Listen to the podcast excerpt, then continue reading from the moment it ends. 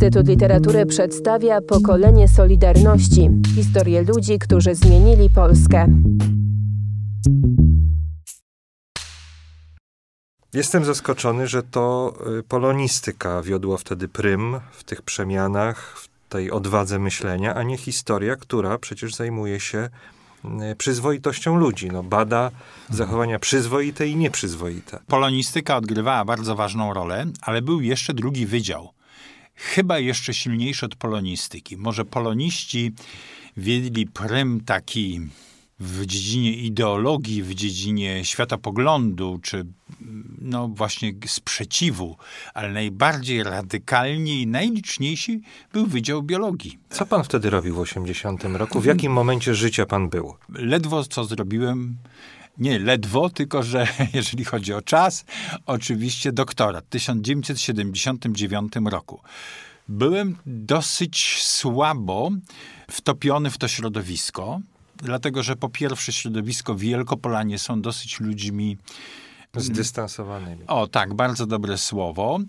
A ja przybyłem e, z Torunia. Tam skończyłem w 74 roku studia. Nie studiowałem tu, nie uczyłem się w żadnej szkole tu średniej. Wobec tego nikogo nie znałem i wolno ludzi e, poznawałem. Poza tym od razu powiem jeszcze jedną rzecz, to też rzuci światło na ten, dlaczego ta historia tak nie wyglądała. Mianowicie, ja byłem przygotowany, jak tu przychodziłem, do zupełnie innej mentalności. Po pierwsze, Toruń to była wszechnica profesorów lwowskich i wileńskich. Jeszcze ich zdążyłem widzieć w Toruniu, wielkich profesorów na różnych wydziałach. Mój ojciec y, był y, wtedy też profesorem historii w Toruniu. Mieszkaliśmy w takim domu y, uniwersyteckim, no więc znałem tych wszystkich i znałem też mentalność. Była zupełnie inną mentalnością niż y, w Poznaniu. Tam mentalność narzucali ci ludzie z Kresów, chociaż Wilno i Lwów trudno nazwać Kresami, to było jeszcze serce Polski.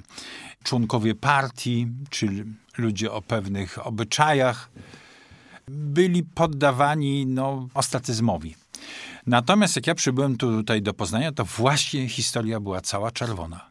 To dla mnie było wielkie zdziwienie. Wszyscy, wszyscy byli e, czerwoni, a jeżeli nie byli czerwoni, to byli tak bardzo z, e, zdominowani. Ja nie chciał powiedzieć, że to byli lewicowi ludzie. To był po prostu oportunizm zwykły radykalnie współpracowali, a jeszcze to moje zderzenie było tym większe, że ja spodziewałem się tutaj, no, 56 rok nie tak dawno był. No i mówiłem, no idę do serca tutaj rewolucyjnej Polski, buntowniczej i dwie, trzy, cztery osoby na historii były, które myślały podobnie jak ja. Oczywiście byliśmy wielkim marginesem. Mieszkałem e, w hotelu asystenckim. To były takie baraki na Leśny z Krzatów. No, jestem tak wdzięczny uniwersytetowi, że mnie tam w tych barakach, zresztą miłe lata, bo można było chodzić po lasku marcelińskim i uprawialiśmy jakieś pomidorki ogórki, wszyscy tam dookoła, obok była wielka składnica węgla. No i wieczorem siadaliśmy i dyskutowaliśmy. I te poglądy, które w ogóle nie były do pomyślenia w moim rodzimym Toruniu, czy nawet znałem też środowisko Warszawy, bo moja żona studiowała w Warszawie i tam ciągle jeździłem, no było zupełnie inne. Na przykład jeden z, z kolegów, kiedy cieszyliśmy się wszyscy, że został wybrany Jan Paweł II, fizyk, powiedział, mówi, ale słuchaj, to nie przejdzie. Ja mówię, a dlaczego? No bo komitet centralny się nie zgodzi. Więc to taka była mentalność. No oczywiście nie wszystkich. Kiedy już dłużej byłem, poznałem wiele zalet środowiska wielkopolskiego i ten e, moje rozczarowanie pierwotne ustąpiło dobrej, myślę, właściwej ocenie, kiedy już ta Solidarność zaczęła działać, zaczęła działać lepiej niż w Toruniu się okazało. Tam tylko były słowa, a tu były czyny. Wielu tych e, partyjnych profesorów okazywało się wielkodusznymi ludźmi. Czy, Panie, czy nie? e, Nie, nie. I profesor Topolski też?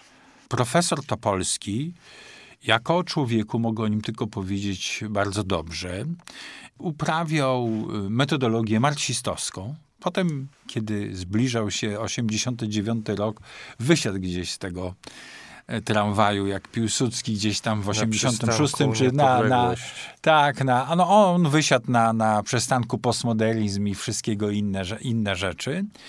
Ta metodologia była marksistowska, ale taka była rozsądna.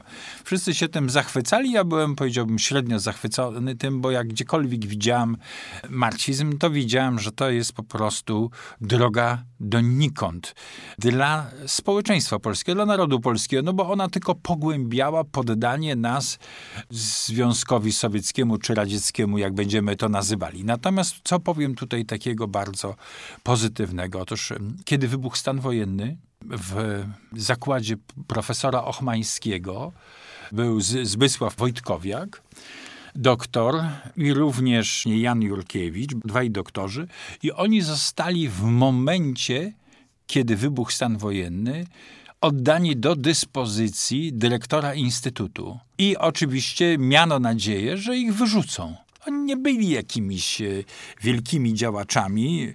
Doktor Wojtkowiak na początku odegrał pewną rolę w założeniu i ciągle ciężko o to, o to walczył. I to rzeczywiście był aktywny bardzo. Razem żeśmy na rowerze tandemem jeździli przed założeniem tej Solidarności, żeby ludzi zmobilizować, żeby po prostu te środowisko, jak mówiłem, te kilka osób nie załamało się i się nie załamało, ale to była główna też zasługa, no może trochę i nas, pani profesor Kirbis, ale przede wszystkim też e, tych polonistów, którzy przyszli na nasze spotkanie, e, pana e, Janusza Pałubickiego, z którym się od tego czasu przyjaźnię. No oczywiście jest to przyjaźń na odległość, bo gdzieś tam w Gdańsku, ale czasem go spotkam. i- Natomiast kolega Jurkiewicz był, no po prostu jego interesowała nauka. To był bardzo porządny człowiek, też zapisał się tam oczywiście do Solidarności. I profesor Ochmański, który w sumie był dobrym człowiekiem. Miał różne wady, ale był dobrym człowiekiem, bo tam właśnie ludzi złych nie było. To trzeba powiedzieć. Oni byli ukształtowani ileś lat przez komunizm i mieli zupełnie inną mentalność i on najpewniej, chcąc ratować ten swój zakład narodów ZSRR, a tam były naprawdę skarby i oni też byli skarbami, ich wyrzucił. Y, Profesor Topolski przyjął doktora Jurkiewicza, a pani profesor Kirbis przyjęła Zbysława Wojtkowiaka i obydwaj znakomici uczeni dotrwali do tego końca. Nikogo, no mnie też próbowano wyrzucić i tak dalej, ale jakoś obyło się bez tych prześladowań, że, że kogoś rzeczywiście wyrzucono. Pani profesor Alicja Kamzowa była wybrana mm, dziekanem podczas czasów Solidarności i ona bardzo ostro walczyła, zarówno w sądach, bo i tam się odbywały niektóre sprawy. I y, to dotyczyło naszych studentów. Niektórzy trafili do, do, do więzienia. Pan rektor Radwański, który zmienił na, na rozkaz władz pana e, rektora Ziółkowskiego, też bardzo przyzwoicie się zachowywał i e, bronił ludzi. Oczywiście my wtedy tego nie bardzo rozumieliśmy i bardzo byliśmy zbulwersowani, że on się zgodził przyjąć taki urząd i tak dalej. Ja dzisiaj jestem mniej radykalny. A jeżeli mam powiedzieć coś o samych pierwszych momentach, to były właśnie najtrudniejsze, bo na, na, najpierw w lipcu zaczęły się wielkie strajki i początkowo to były pojedyncze zakłady, potem były to zakłady w Lublinie, cała masa stanęła na 22 lipca, tam stał cały Lublin i my już wiedzieliśmy, że coś będzie, że to, że to się nie skończy takim czymś jak w 76 roku, albo krwawą rzezią, no tak żeśmy sobie wyobrażali, ale to już przy użyciu musiało być wojsk sowieckich, etc. No i potem się zaczął Gdańsk. W sierpniu, jak zaczął się Gdańsk, to już było wiadomo, że to będzie ogólnopolska sprawa.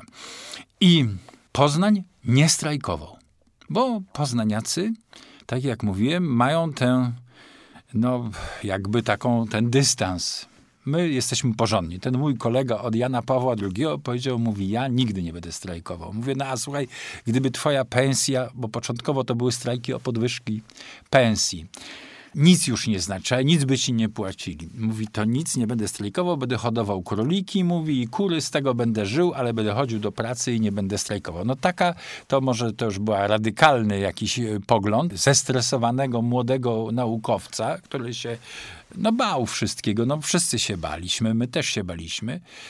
I wtedy y, pojechały puste wagony z napisami z Gdańska Poznaniacy i Ślązacy to nie Polacy. Takie były napisy i one pędziły przez nasz węzeł poznański. No i to jeszcze teraz się wzruszam i powiedzieli, no nie, tak dalej być nie może. I zastrajkowała pierwsza komunikacja, no jak zastrajkuje komunikacja, to nie ma bardziej widocznego strajku, bo jeżeli siedzą pracownicy w Cegielskim, no wiemy, w 56 musieli wyjść na ulicę, a tutaj jeżeli by siedzieli, to nic się nie dzieje. Jak to zastrajkowało, to my wszyscy musieliśmy chodzić pieszo, no i chociaż szedłem z tego uniwersytetu pieszo na ten 7 kilometrów e, ławicę na, na, na tych leśnych skrzatów, gdzie był ten mój hotel, no czuliśmy się bardzo szczęśliwi, że wreszcie się zaczyna.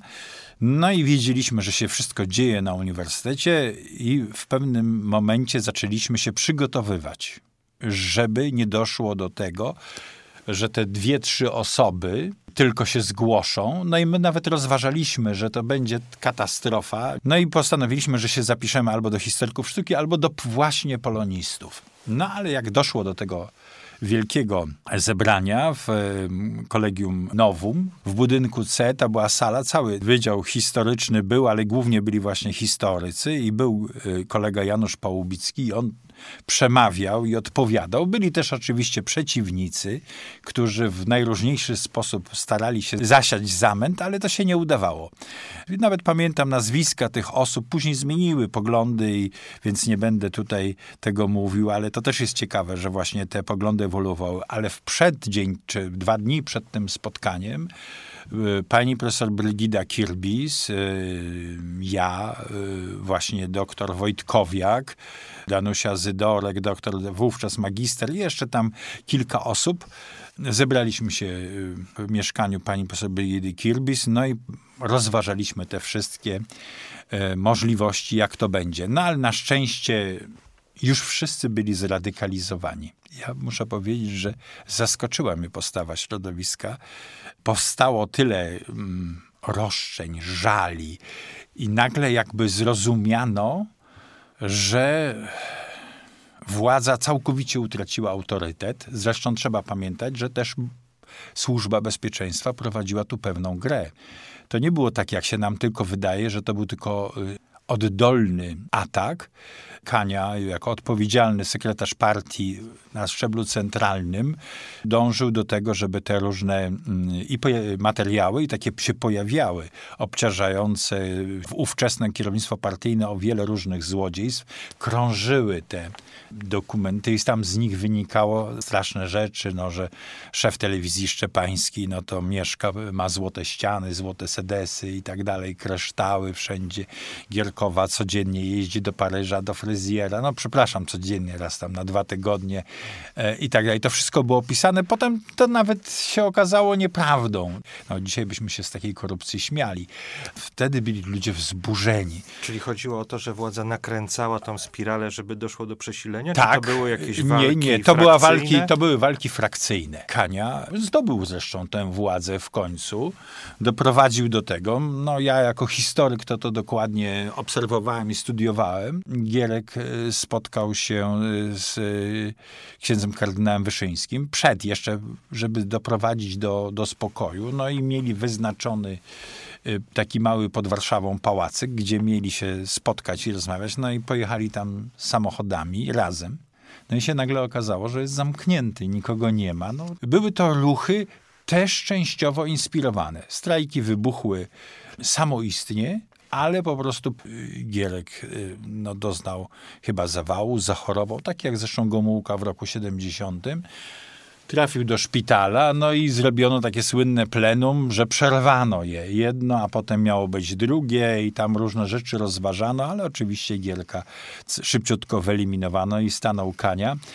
Ale potem, no i jego wyeliminowano rok później, bo Rosjanie nie mieli do niego zaufania i on też bał się, żeby rozstrzygnąć. On, jak mówi, dolewał oliwy do ognia, ale dopóki był Gierek, a potem bał się to rozstrzygnąć to militarnie. Jaruzelski też się bardzo bał, ale jednak w końcu to dokonał. No ale my wtedy nic nie wiedzieliśmy i te drukowane przez Służbę Bezpieczeństwa materiały wtapiły się w jedną całość razem z różnymi samizdatami y, opozycji.